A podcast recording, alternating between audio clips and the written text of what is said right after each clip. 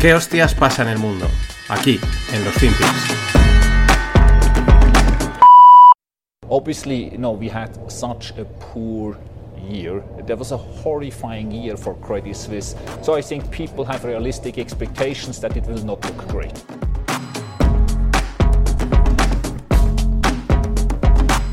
Hola, no financieros. Vamos a por otro, eh, a por otra semana y a por otro FinPix.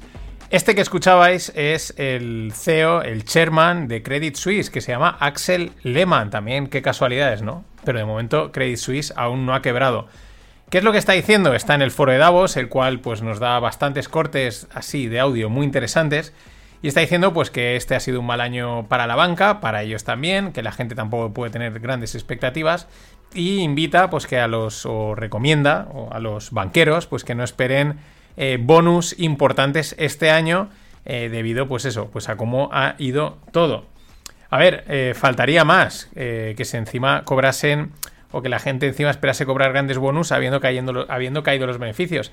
También es verdad que hay que tener en cuenta que eh, muchas veces cuando las cosas van mal en este sector es cuando esta gente más bonus cobra. Hay que recordar el momento, el mítico momento también, de tantos momentos míticos que tiene la película Margin Call con, con Jeremy Irons, ¿no? Cuando dice, eh, le dice a Frank, creo que es Frank, que es el...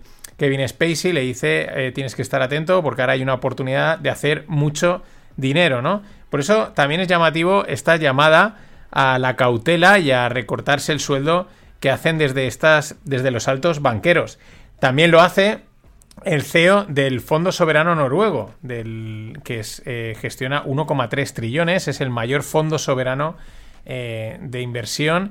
Y es un peso muy importante. Nikolai Tangen eh, dice que eh, la avaricia corporativa ha ido demasiado lejos y que eh, los ejecutivos cobran demasiado, especialmente en Estados Unidos. Es una llamada de atención. De hecho, es curioso porque es la primera participación de este Nikolai Tangen en el foro de Davos.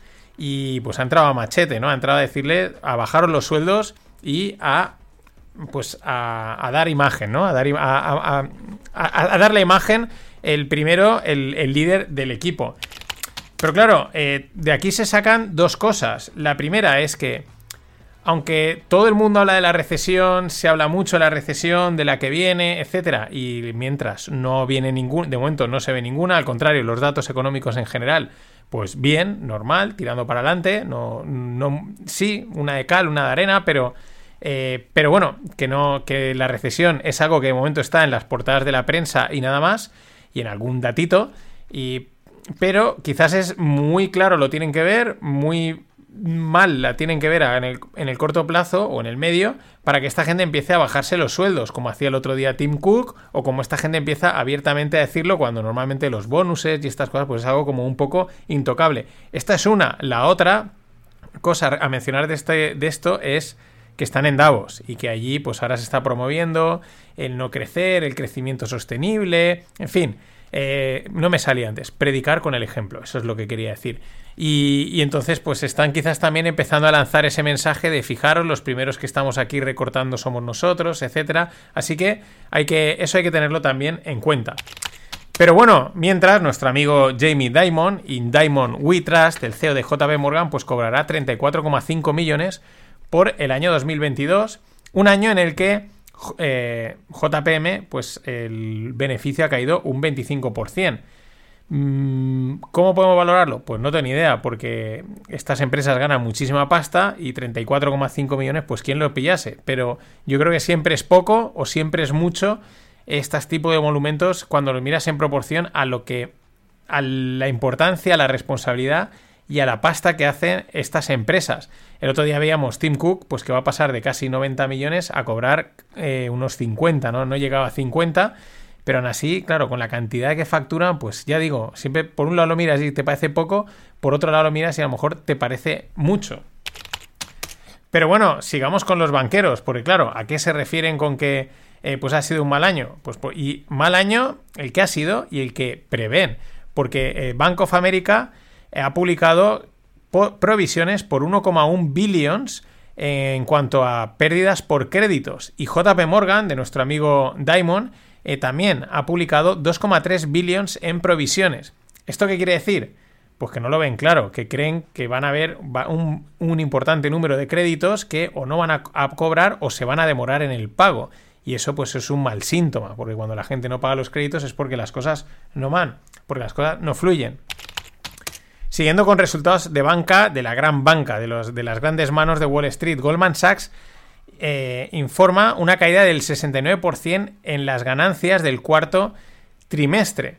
Eh, también dice que los underwriting volumes, que son pues como las firmas de acuerdos, de banca de inversión, de, en fin, este negocio de... de estar dando apoyo a los acuerdos de compraventa, de inversiones, etcétera, no al trading puro y duro, eh, pues este también dice que está completamente eh, silenci- demasiado silenciado, demasiado tranquilo, ¿no?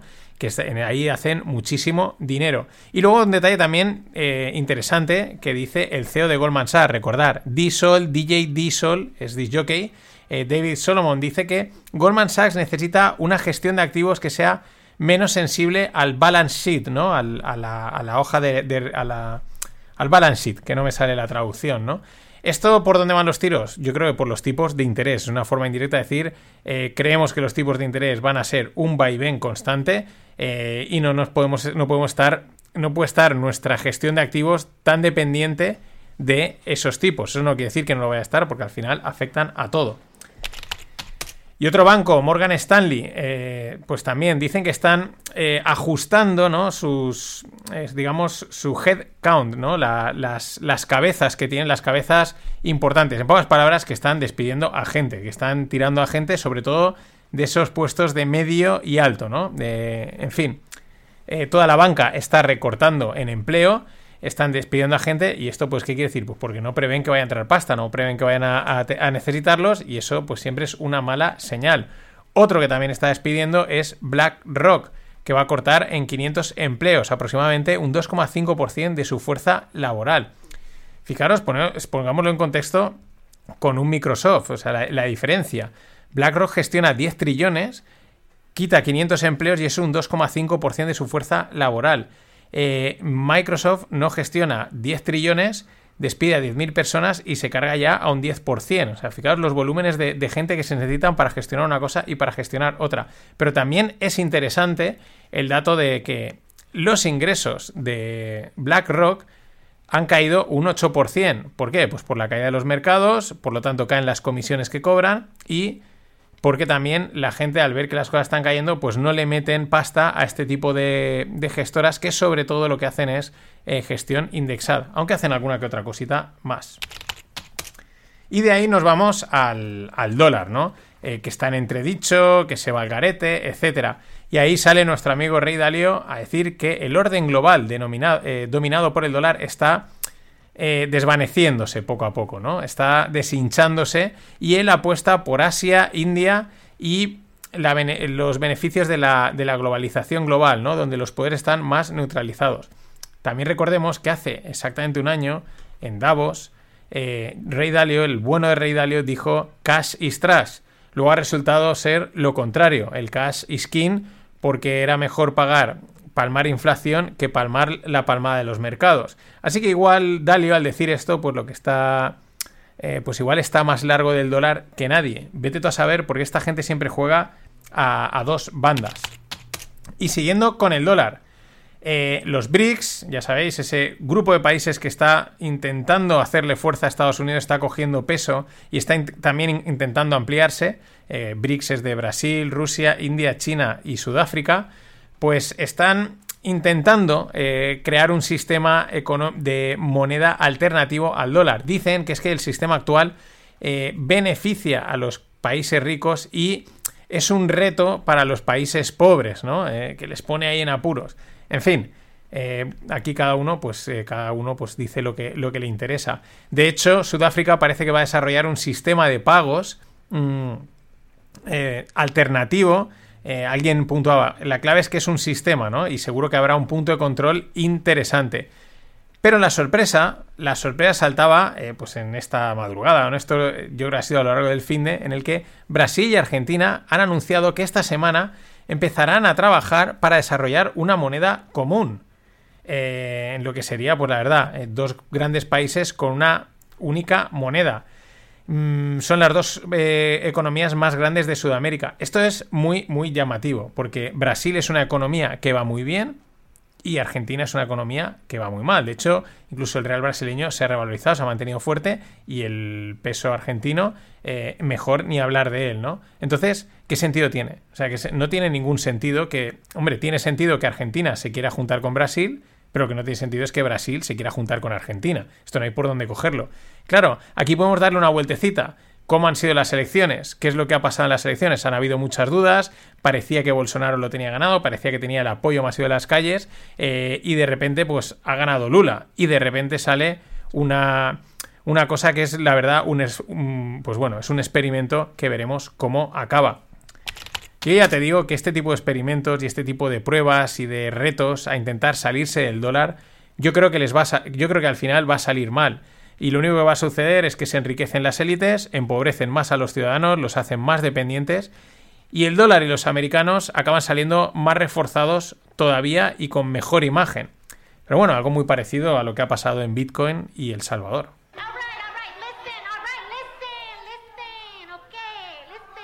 Bueno, y queda una semana eh, para que puedas, hasta nada, hasta el viernes, puedes suscribirte a la... Bueno, hasta el lunes, mejor dicho. Puedes suscribirte a, a Descorchify y así recibirás la caja de febrero. ¿Qué es lo que envían Descorchify? Tres vinos, tres botellas de tres vinos distintos. Pueden ser tres blancos, tres tintos, dos tintos y un blanco, dos blancos y un tinto, un cava y dos tintos. En fin, la combinación que quieras, tres botellas por treinta y seis euros todos los meses. Y oye, descubres vinos a buen precio, buenos y a buen precio, que son los que nos gustan, esos que están ahí en ese punto y dices, ¡qué maravilla! Eso es lo que te envía Descorchify, y con el código de, de con el código no financieros cinco, pues tienes un cinco por ciento de descuento.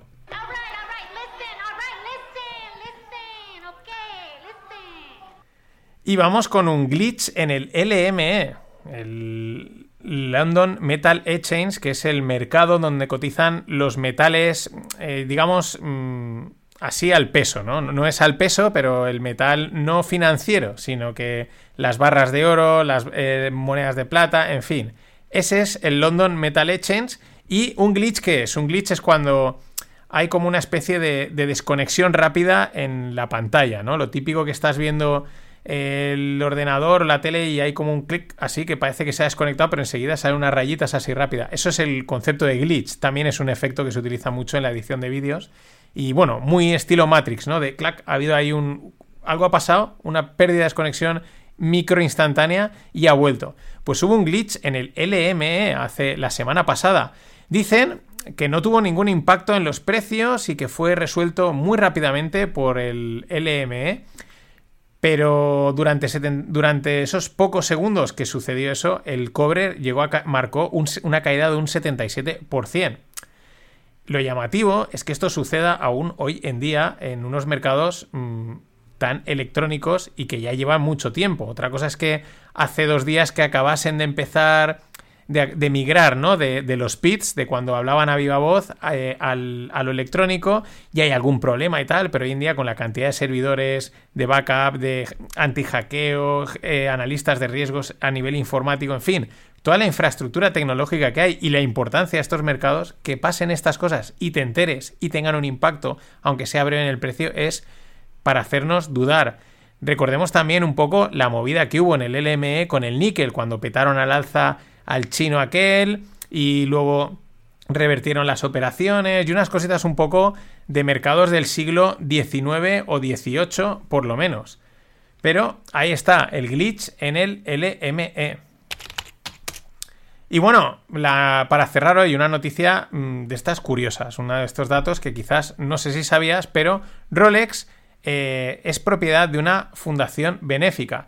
El tema es que Rolex lo fundó Hans Wilsdorf y, y pues al final pues, lo donó a, a, una, a una fundación llamada la Fundación Wilsdorf, de su propio nombre. Esto es algo que hacen muchos fundadores y creadores de empresa. Si llegado un momento no tienen descendencia o a su descendencia dicen con lo poco que, con cuatro cosas que te dejo ya tienes bastante, y prefieren donarlo a una fundación. Está muy bien. Eh, esta fundación hace grandes donaciones, eh, sobre todo a nivel de, de esto de scholarship, que no me sale la palabra, lo estoy viendo en inglés, eh, que son ayudas para el estudio, etcétera, en toda Europa. Pero claro, también está la duda de que eh, por estar en Suiza y por ser una fundación benéfica, pues no paga, paga cero impuestos y no tiene que declarar si ha recibido alguna donación o alguna cosa de estas. O sea, al final es una eh, Rolex, por lo que y tenéis en, las, en, el, en la newsletter, tenéis el enlace donde se explica un poquito más, es algo bastante opaco, no tienen que dar información financiera de nada, vamos, es un agujero negro donde pueden hacer lo que les dé la real gana. Curioso, llamativo, lo podemos ver por los dos lados, el lado bueno y el lado, pues, de evasión. Eh, hay otro lado bueno, patrocina mucho el tenis y eso, pues ya sabéis que mmm, algunos estamos muy a favor. En fin, nada más, hasta mañana. What have I told you since the first day you stepped into my office? There are three ways to make a living in this business. Be first, be smarter, or cheat. Now, I don't cheat. And although I like to think we have some pretty smart people in this building, it sure is a hell of a lot easier to just be first. Sell it all today.